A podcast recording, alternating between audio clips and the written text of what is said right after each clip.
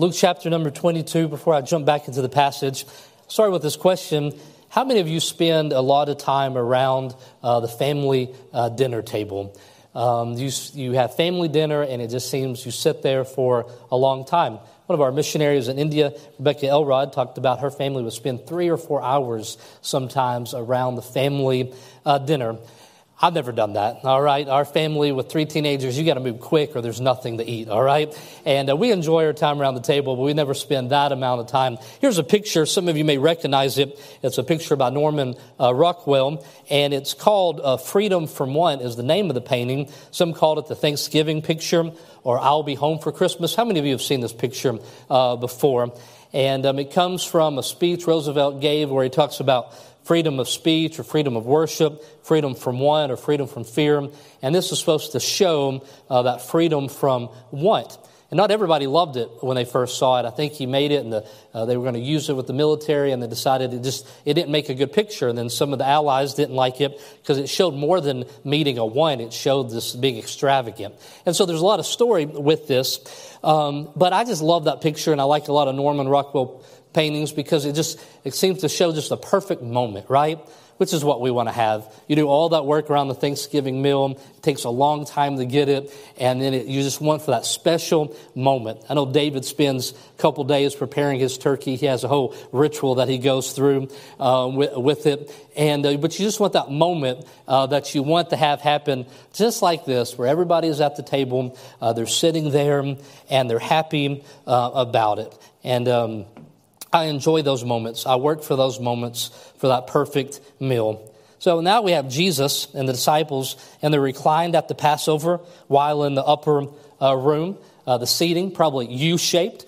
Uh, one of the dad jokes, uh, jokes I like to make sometimes, I go into a restaurant, and I'll say, well, there's twelve of us, but we're all going to sit on one side of the table, so we need seating for twenty-four, all right? Sometimes, if they understand the picture of the Last Supper, they might know what my joke is. Typically, they don't, all right? And they say, twelve or twenty-four, what's your problem, all right? But I stay consistent. I'm going to keep trying, all right? Someday it will land, and it'll just be the perfect moment uh, for me. And so you're picturing Jesus and them uh, reclining um, at it. We've learned, there's things that we learn in the Bible that teaches the culture, like somebody's washing the feet of Jesus, but he can't see who it is. And so that gives you a picture of what this reclining looks like. But I just want to imagine Jesus is there with the disciples in the upper room. The candlelight is flickering. It's, it's lower. The Savior of the world has just shared with them this mystery, this wonder of salvation. This picture of the Passover lamb is now going to be fulfilled um, in me. And he showed them with the bread, and he showed them with, with the wine. And this is the cup is the New Testament, explaining how it's far superior to the Old Covenant. And all that's happening. And then what do we get to in verse number twenty-four? And there was strife among them. Just that moment that had been being prepared for, and there is the disciples. And so I just say we see the, the dullness, so we just see the commonness, or we just see the disciples as us on display. And the seriousness and how somber of a moment it began, it began to slip away as these disciples are going to fight over their future, as they're going to be worried about themselves, as if the one that is at the center of the table hasn't taken care of everything that is for them. This ain't the first time that they have this dispute. If you ever have arguments around the dinner table, if you ever hear one, you know it's probably not the first time it came up, nor is it ever going to be the last time it comes up. They're going to fight. Like your, your kids want to fight for the front seat in the car, right? They're always trying to figure out who is going to be the front in the car. It's childish. It's immature. And we all did it, all right? And now here we are with um Jesus, and in Mark chapter number ten, they're arguing. They even pull their mom into the fight and their argument, right? They're saying, grant unto us that we may sit on the right hand or on the left hand in glory, not knowing what they're asking, not knowing where it's headed. They're picturing the kingdom here on earth, and they would see this as a place of power and prestige. And so not to the same extent as Judas, who betrayed Jesus and said, I'm just going to cash in. I'm not going to get on earth what I thought I was going to get, so I'll be, I'm going to betray Jesus, and I'm going to sell it. I'm going to take the silver, not in the same manner, but in the same line of thinking, that selfish ambition. We have them worrying about where they will sit, and they're disputing among themselves. So we find the disciples, they are disputing and fighting one to another, and there's strife among them at the table. And not just that, it may be that Jesus addresses Peter specifically because his voice might have been overpowering the others in the argument, which is often what happens in an argument around the dinner table, right? It isn't the person with the best argument, it's the person who's willing to look like the biggest fool is the one who normally wins the argument. So what we know about Peter, it would not be surprising at all to know that he is the one that is the loudest in the argument, that is raising his voice. But then look at verse thirty-one, and the Lord said, Simon, Simon, behold, Satan has desired to have you, that he may sift you um, as wheat. That desire to have you, same expression that we would see in the book of Job, that he thinks that he is going to pull you away from me. And he says, I prayed for you that your faith will not fail. And when you're converted, strengthen the brothers. And the Lord went on to say, I'm ready to go with thee. He said to, to the Lord, I'm ready to go with thee in the prison and, and to death. Jesus explains to him, that is not what's happening. Every human life, my life and your life, is a commentary upon the, the presence and power of evil in this world. Today we look at Peter and we see his failure and we see the pressures that he yielded to. But every one of us, our lives can be a commentary on that, on choosing something other than Jesus um, in, in the moment. His story is a biography. And so we see kind of, what we see in Peter we find in our lives. First of all, every time there's a spiritual failure, which is what's happening there with Peter, and Jesus says, I'm going to pray for you, we find that behind every spiritual failure, there is a spiritual enemy. He says, Simon, Simon, says, Satan has desired to have you. There is an enemy in every one of our lives. There's an enemy here in this story, though he is not seated at the table. He is very much present. He desires to pull Peter away, Simon away from uh, his allegiance Uh, to Jesus Christ. And then also we find that not only is it a, a spiritual enemy, it's a spiritual failure, but there's a blindness to our own weakness and the Lord's warning of danger.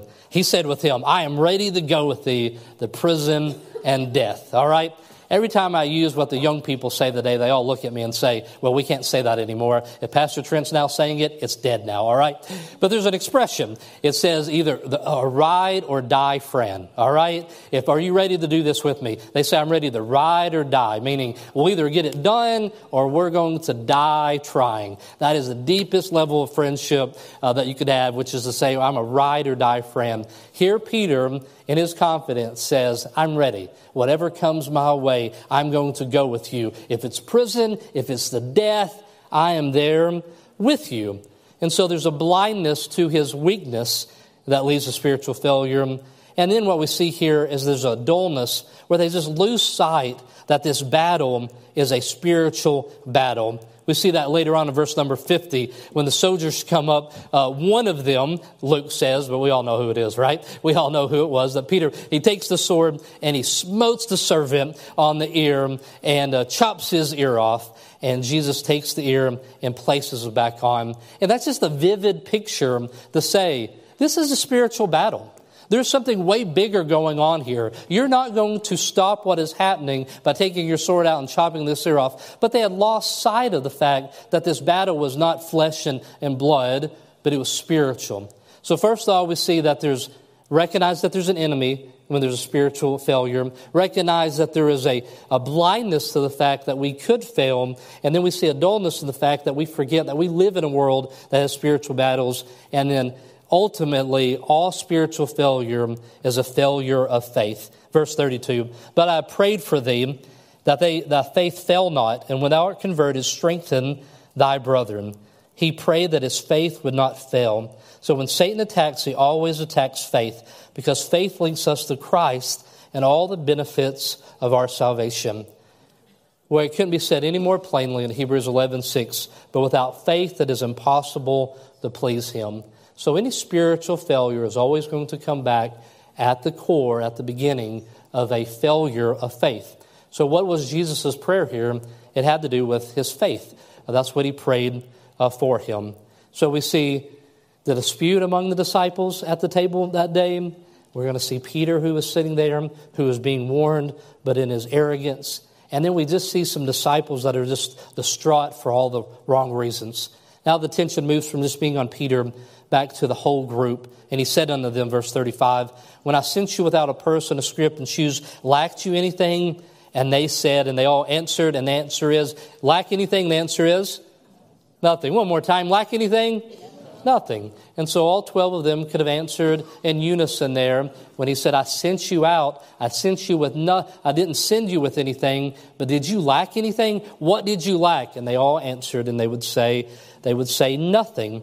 And then in verse number thirty-eight, he said, behold, there are two swords. He said unto them, it is enough. In chapter number nine, and then at the beginning of number ten, we saw Jesus send the disciples out to preach the gospel. The things that they had learned of him and they seen, they went out and taught with authority, the things that they had been learning. As he spoke, he would give the Sermon on the Mount, or if he sat with them in the room, whatever they were learning, they would go out and they would share that with others. But now the new reality was the disciples would be regarded as transgressors or as outlaws.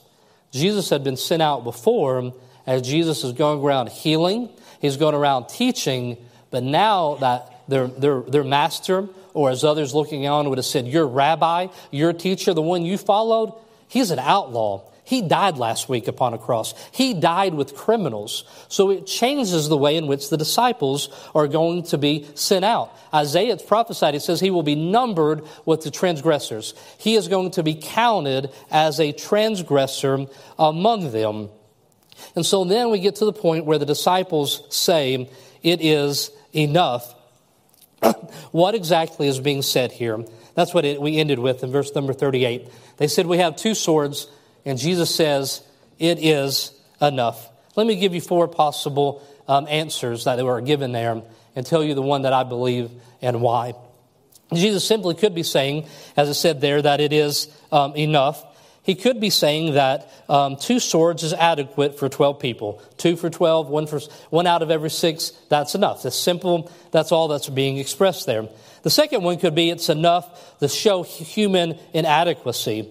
That stopping God's plan from the death of Christ, that swords could not stop God's purpose and plan.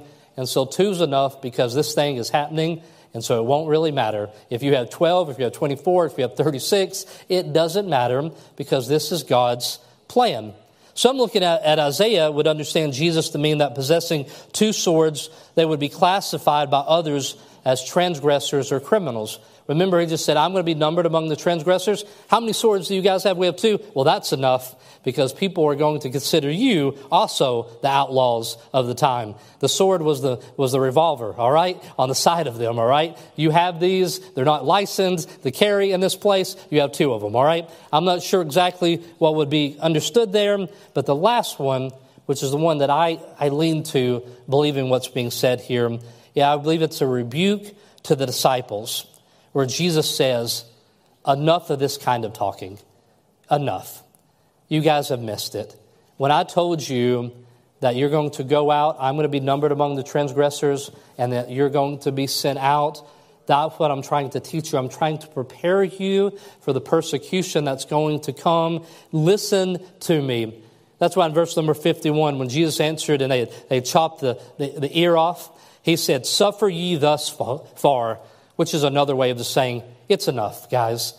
You're not going to prepare yourself by gathering two swords or twelve swords or one hundred swords. Enough talk about the swords that are happening here. So in the context of knowing the rest of the story, it leads me to believe that Jesus, in this conversation, looks at the disciples who are running around and saying, do we have enough swords? Are we ready for this? And Jesus said, it's enough. Guys, you're just missing it. So they were distraught about the wrong things. There's Peter, a leader of the group, who's boasting, but he is going to fail. And then we have the disputing about the greatness. And so if there was ever a moment and ever a meal that had just had everything that had been working together to just be absolutely perfect, but then the immaturity of those around the table became a distraction.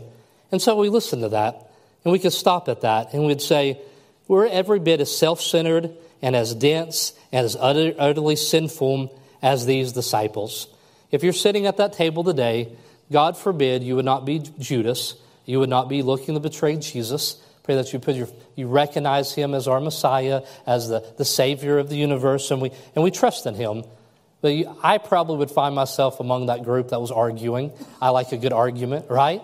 I wouldn't have got involved until Peter said he was going to be in charge, and I would have said, well, I wasn't going to say anything, but now that you say that, let's go ahead and lay some rules. No, you're not going to be in charge, all right? And so I might have found myself um, among uh, that group, or maybe among those that were overconfident uh, that are there. Or maybe you'd be the planners, all right? Uh, there's Miss Wendy in the group, all right? How many swords are we going to need? I'll get them on Amazon by the weekend, all right? And so maybe you planners uh, are in here saying, what do we need to do to get ready for this? But their response is it's not what it should have been, right? Based on who Jesus is, their response was not what it should have been. And so we see ourselves in them. But they allow as a black velvet, velvet backdrop to the shining response of Jesus. And that's where I want you to look here as his gracious response. As Jesus speaks about them in verse number twenty-eight, he says, "Ye are they which have continued with me in my temptation." Jesus knows that they will scatter here in a little bit. When the shepherd is, stru- is struck, the sheep will scatter. That's going to be what happens. But not in that moment. He highlights the fact that other people aren't around, but you twelve are here with me right now. But they will certainly scatter. And then in that moment, Jesus looks at Peter and he tells him, well, I prayed for you, and when you are converted, strengthen thy brethren. You know, this is just overwhelming to me. Jesus, on the way to the cross, who is going to be betrayed by Peter, who those that are in this room are going to scatter, his concern in his heart is that once Peter realizes the error of his way and that he repents, that he would go back and he would encourage those other people that are discouraged because of how they have failed Jesus. Isn't that overwhelming? How gracious he is to us, that on the way to the cross, he made preparation so that when you fail, that there would be somebody that would come to you and encourage you. There's no one like our Savior. There's people like those disciples. There's people like Peter. There's people like Judas. There's people like the disciples that are fighting, but there is nobody like Jesus. And so what would Peter and the disciples and now us have to review in this story that would bring us great strength for the day? Some of you in your life, you feel like the Apostle Peter. You believe that there's a time that you can say in your timeline where you had great failure, and you think about it, and you don't want it to be a defining chapter of your life, but it seems that it is constantly being brought up here to you. And so you love the fact that you're given a second chance. And those of you like that, you've already embraced this, but I want to tell you that every one of us in here ought to be grateful for the fact that God gives us a second chance. Because you're either in the room betraying Jesus, or you're like Peter who's saying, I don't know this man, or you're like the disciples that scatter and you distance yourself from the Lord. But every one of us have failed, and we have needed encouragement from other people um, in our lives. And so here are three things I want you to see that could be used in this story when Peter is being strengthening his brothers. He identifies with us so we can find our identity in him. In verse number twenty-seven, they're talking and they're arguing, and he says, don't you know that unbelieving people, they act like you. They want to have names like benefactor, and they want the high title, but the greatest among you is this kid who just helped us bring in the food. He is the greatest. He is the one, or the youngest among you. This is where it's at. Then he said, don't you know, but I am among you as he that serveth. You guys are arguing about who's going to be the greatest, but do you recognize that when you came in, I washed your feet? Do you not recognize that I am serving you by heading to a cross? That you guys are going in the wrong direction, and that Jesus Christ, he identified with us and he serves us. So many times the incarnation is pointed to as a reason for serving. In Philippians, when there was fighting and strife, he said, you should have one mind. Don't you know that I came here, I emptied myself, made myself of no reputation, took on the fashion myself as a man, and humbled myself and became obedient to death, that I took on a servant. And that he became, he identified with us. And it's on the cross that the sinless Son of God became a transgressor, though he himself had broken no law. What do they write on the top of the cross? Because there's no sins that you can ascribe to him. Just simply King of the Jews. What does Pilate do? He washes his hands because this man is not guilty of anything. But consequently, we transgressors can find saving identification in him. Because he identified with us, the perfect sinless Savior took our sins. But not only does he identify with us, and Peter could teach that to them and encourage them, but Jesus fully atones for our sins. Atonement, at one together, or as some would say, at one meant. Atonement, our means of being reconciled to God. He not only identified with us as being seen and humbled himself and became a servant and went to a cross, but he also provided for all of our sins. Just like he said when he said, when you went out and I pro- you didn't have anything, but what did you lack? Did you lack anything? And their answer was nothing. nothing. When it comes to your sins, what could you pay for? What could you do? The answer is nothing. But what is it that he did not pay for upon the cross? And the answer once again is he left nothing off. He atoned for your sins. And so there are things that are going to change here. The response of the world towards them is changing, but he says, I'm going to be reckoned among the transgressors. He is preparing them. And how are their sins atoned for? First Peter chapter number two, verse number twenty-four. I want to show you here. I've highlighted something here on the screen, First Peter two twenty-four, and to let you see here what it says. And it says, for whether... Um, For who is his own self bear our sins, which if you're looking there in front of you, it says self bear um, our sins. And so that's how Jesus atones for our sins. Upon the cross, he is going to bear our sins, and in his own body um, on the tree, that we being dead to sins should live unto righteousness, by whose stripes ye are healed. And so the atonement will take place because he takes all of that. He doesn't just identify, he takes the sins to the cross.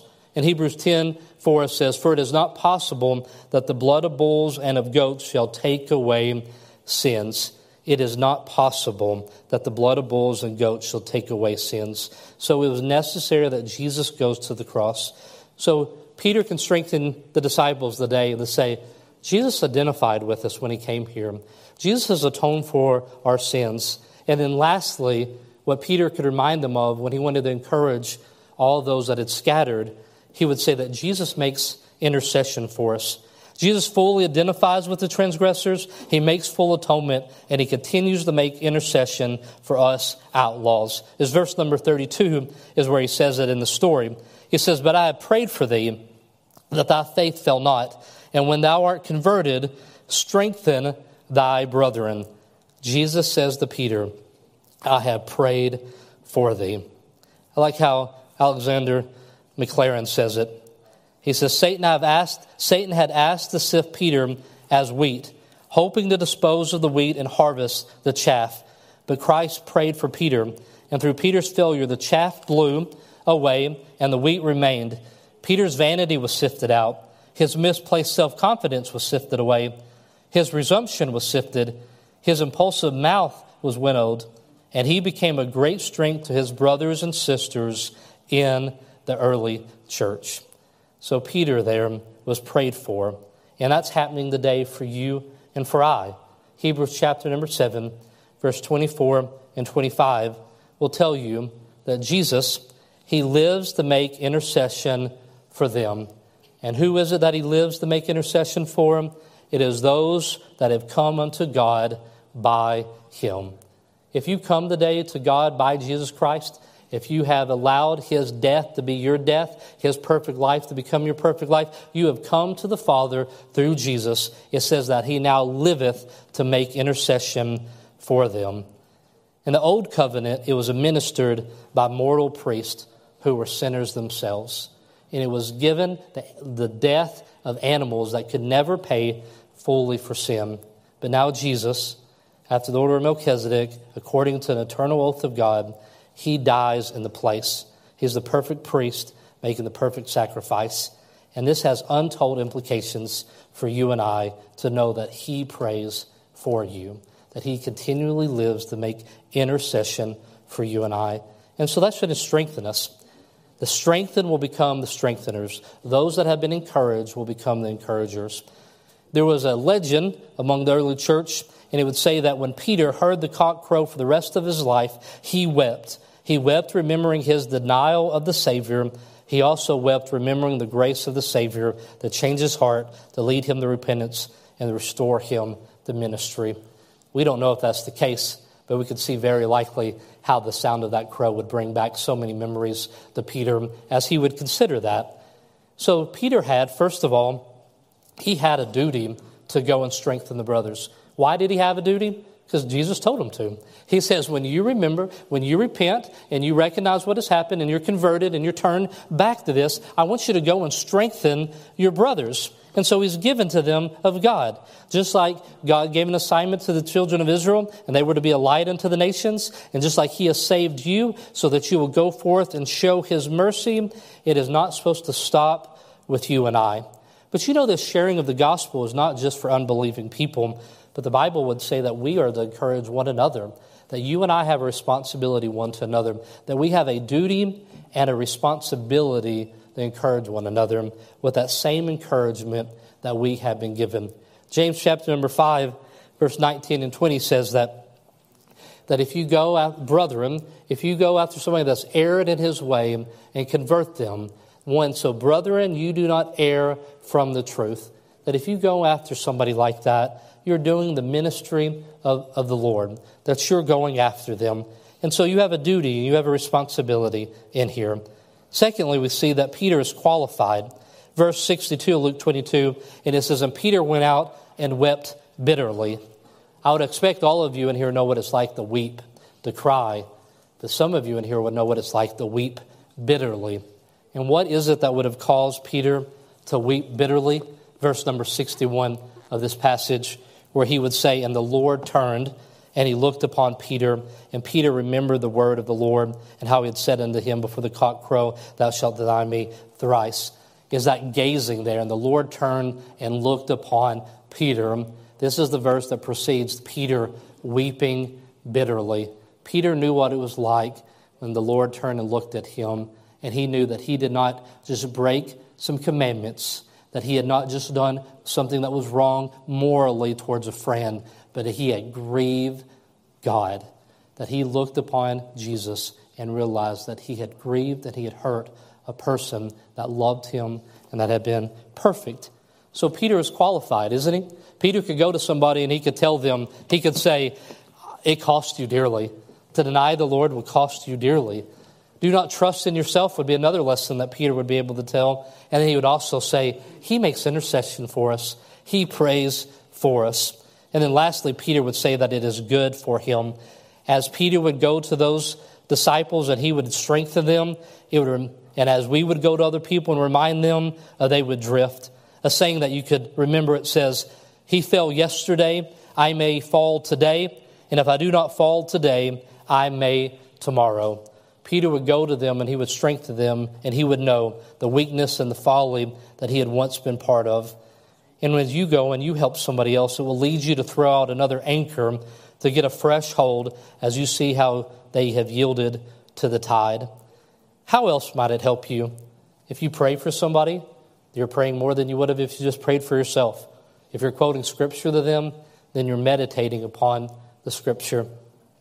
Heard a sweet testimony this week. Stephanie and I went to Pigeon Forge for a couple days, and we sat around the campfire on Friday night with a family, and I think I might have shared the story with you before, but a few years ago around Thanksgiving, my father-in-law had um, he's he had got a phone call. He's a pastor in Dalton, Georgia, and he got a phone call, and uh, he said, we need to go over and help this family out, and there was strife uh, there, and we opened up the door, and there's a guy, he's probably six foot two, he's just muscular, and he had, uh, he had face tattoos, he, had, was, he just looked tough, all right? Imagine tough, he personified tough, all right?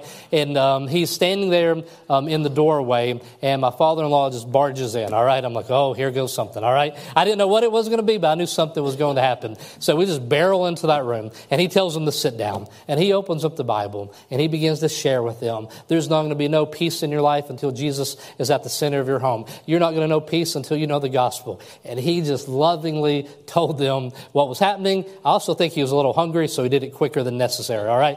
And so he just shared with them, all right? And we got back in the car. We went back and had our Thanksgiving uh, meal. Um, on Friday night, Stephanie and I sat beside that couple, and they shared how the gospel had changed their life. And that was the very first time they'd ever been on a, a marriage retreat, first time they'd ever been to Pigeon Forge. They talked about how the gospel had changed them. And then they began to point around the people in the room, and they said, because these people love me too much to allow me to head down a path of destruction. They strengthened me. They encouraged me. As I spoke to the people around that campfire, think about one man named Chris Petty, who was very instrumental in his life. And you know what he reminded me of? The Apostle Peter. Because Chris knew that in a time in his life where he failed the Lord, that the response of Jesus was good and gracious.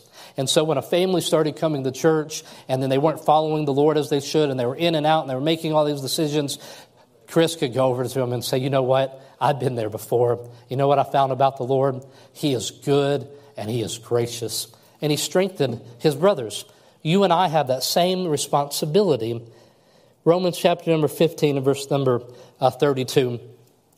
I added it to my notes this morning as I was thinking about uh, the Holt family. Uh, we have Josh and Andrew here on the second row, and didn't know if Jason and Lori would be in here. But you'd say that there's people that need to be encouraged. You have a responsibility. You have a duty to encourage one another. You're qualified to encourage one another, and it would be good for you to strengthen other people. I'm going to say that all again. You have a duty to strengthen other people in this room. You have, you are qualified to do so, and it would be good to you, because you know what it's like when there's spiritual failure, that you went back to the Father, and he was good, and he was gracious to you. Romans fifteen thirty-two talks about the Apostle Paul. And I think the Apostle Paul looks more like that man in the doorway than probably me. That's always how I imagine him, but we do know he's weak in the flesh. But I just always think that he's tougher than I am, right? That I wouldn't think that he ever needed much from other people. But in Romans fifteen, number uh, thirty-two, it says that I may come unto you with joy by the will of God, and may with you be refreshed. Refreshed, Travis. That's what he wanted. He wanted, when he went to church that day, he needed to be refreshed. You know, a lot of our men's meetings, we don't ever call it refresh, all right? We that You know, you got renew, renew ladies meeting, you never have. We're going to have a men's meeting first Saturday of the month, and we're going to call it refresh, all right? That's not normally a word that we would often take, but that's what the Apostle Paul said. He said, I needed that. You know what? You need that as well. This world is discouraging. You ever felt like you're not made for this world? Because you haven't, you're not. You've been remade for another one. There's a day coming where all this is going to change. I was at a service the other day, and somebody gave a John Pearson quote. The guy pastoring, uh, the Josh Harrington, said that he uh, that John and his family, or maybe the Boy Scouts, were at the Grand Canyon, and somebody was talking about how incredible it is, and it is. It's just incredible. Of all things I've ever seen, the Grand Canyon is, is breathtaking. And as the Holy Spirit whispered to Brother John and said, if you think this is wonderful, this is the curse. Wait until you see the new creation. What a wonderful thought. Someday we will live in that new creation as it was meant to be, as back in the garden. But that isn't where we're living right now. And it's discouraging. The world in which we live in is very discouraging. And the thing that is very discouraging for all of us in here is sometimes I just fail. Sometimes I'm at the table and it's supposed to be a special moment, but it isn't a special moment because I'm sinful and I want my own way. And I'm selfish. And what I need is I need somebody in life to come to me and to say, hey, I've been there before. And you know what I found? He was gracious and he was good. And I need to be strengthened. And I think every one of us are in need of that.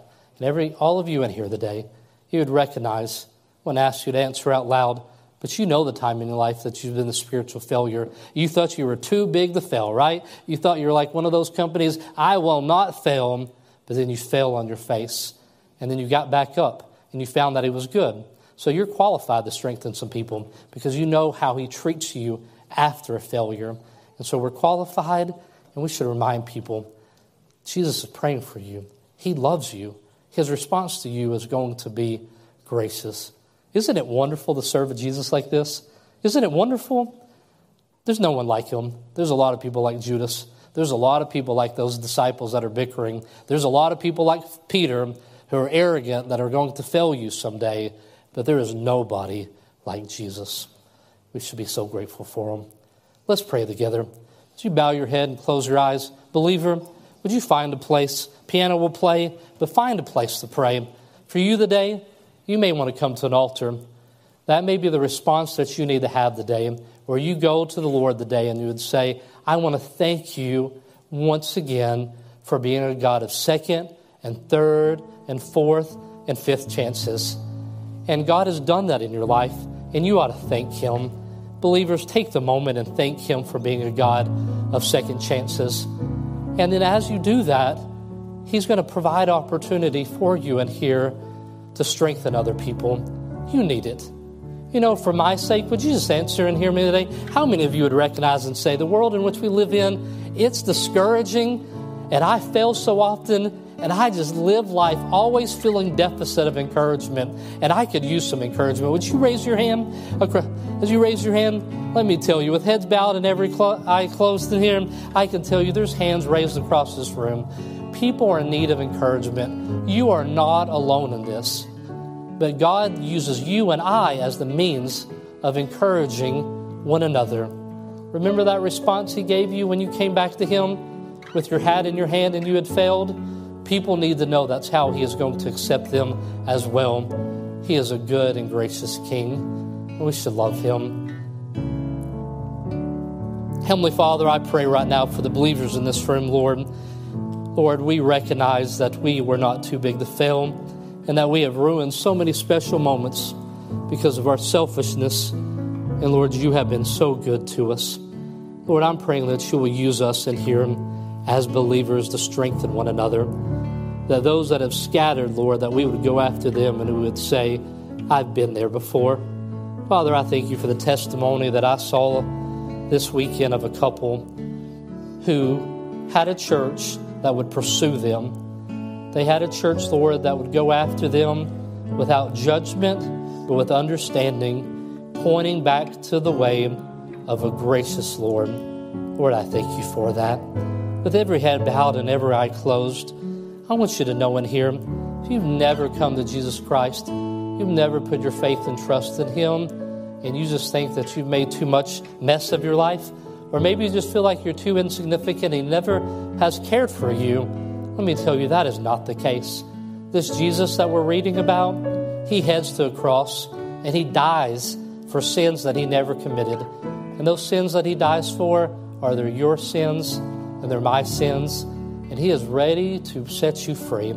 He is ready to provide forgiveness and to reconcile. So I want to ask you today, would you not leave this place? Would you not leave this room? Find yourself at the Next Steps table talking to somebody. With an open Bible, we'll take you to another room and we will show you that there is grace and forgiveness that is available to us. Heavenly Father, I thank you for your word. I thank you for what we see in the disciples. But Father, I thank you more importantly for what we see in Jesus Christ and his gracious response to the people that have failed him. In Jesus' name I pray, amen.